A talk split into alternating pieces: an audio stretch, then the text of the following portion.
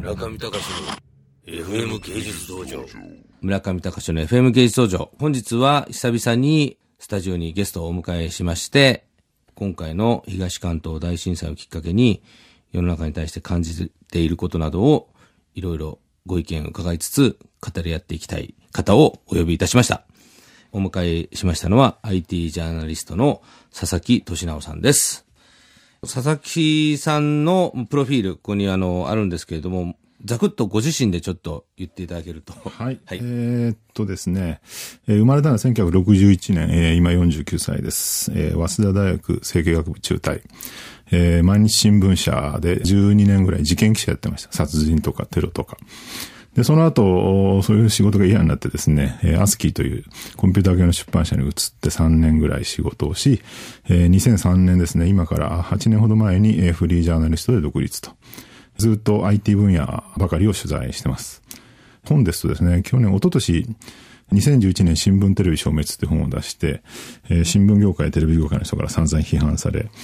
去年は電子ギフト書籍の衝撃って本を出してですね、ここで出版業界からかなりディスられですね、えー、今年はあの、キュレーションの時代という本を、え出して、これはもう売れるかなと思った直後に地震で全部吹っ飛んでというような、状況です。ええー、そうなんですよ。これでも、すごく僕、タイトルがキュレーションつってね、僕らアートピープルには馴染みの深い言葉だったんで、うん何言ってんだろうと思って、あの、読んだら、読んで、で、あの、佐々木さんの最近の活動を、あの、拝見させていただいて、うん、あ、なるほどと思うようなとこがあって、まあ、今日、あの、本当久々なんですよ、ゲストを。お迎えするのって。で、それはまあ、僕がやっぱりこう、ラジオで伝えたいのっていうのは結構ガチンコで、なんか今何がやってるよとかっていうことだったんですけど、さすがにこの、あの、震災の前後の話っていうのは、結構、その、僕みたいなクリエイターっていうのは、居場所がないんですよね。その、別に社会とコミットしてるわけでもないですし、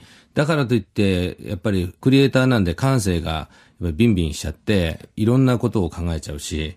で、仕方なくこう、仕方なくっていうかツイッターとかでこう、いつもへばりついてるような感じなんですけど、そんな時に、佐々木さんのツイッターの朝のなんか定時報告みたいな。そうですね。ガーッと見ると、あの、佐々木さんの、その、まさにキュレーションされてる、そのものっていうのは、結構半分ぐらいは暗い話っていうか、だけど半分以上がなんかその中でも希望みたいなのが本当にうまくキュレートされてて、そのタイムライン上をまあ行ったり来たりしながらしてても、な、なん。かその佐々木さんの人格であるとか、その伝えたい、もう本当にラジオのパーソナリティみたいな感じで伝わってきて、それがなんか他のそのツイッターのそういう専門家の人とはちょっと違うなと思って、それですごく関心を持って、それでもう一回これ、キュレーションの時代を読んで、ああそそれでちょっとお呼びさせていただきましたあ。ありがとうございます。キュレーションっていうのは、まあ、あの、説明しておいた方がいいかもしれないですけども、今インターネットの世界には膨大な量の情報があるので、この情報をこうどうやってそのフィルタリングするかっていうか仕分けするかの方が今や重要になってますよと。今までのようにその情報を発信してればそれでみんなが読んでくれるって時代は終わっちゃったので、その膨大な量の情報からいかにこううまくいい情報だけを選び出すか、それをみんなでやりましょうっていう、まあそういうことが書いてあるんですね。で、その話を書くときに、美術のキュレーターの世界ですね。要するに膨大な世界の作品の中からですね、いい作品だけを自分の価値観で選んできて企画展をやるっていう、その美術のキュレーションの世界に話を少し沿って、えー、紹介して、まあその中でね、勝手に村上さんの本のお話も紹介させていただいてるんですけれども、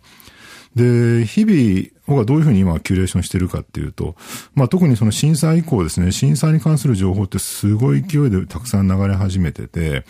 で、何が正しい情報なのか、何が読むべき情報なのか、すごいわかんなくなっちゃってると思うんですよね。で、テレビつけると、特に最初の一週間ぐらいそうでしたけども、延々と津波の映像を流し続けて見てるともうそれだけで、ね、そのストレス障害になっちゃいそうな感じ。で、新聞はもう美談ばっかり流してるし、今なんか逆に福島の原発の話ばっかりが報道されてて、本当はもうちょっときちんと目を向けなきゃいけない、その津波の被災地の話がですね、抜け落ちてしまったりとかですね、いろんなことが起きてる。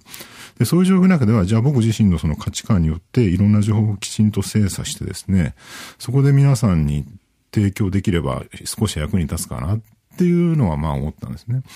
で、今大体、まあ IT 関係の情報も含めて1日に1500ぐらいの見出しですね、いろんなブログとか記事とか、えー、チェックしてるんですね。も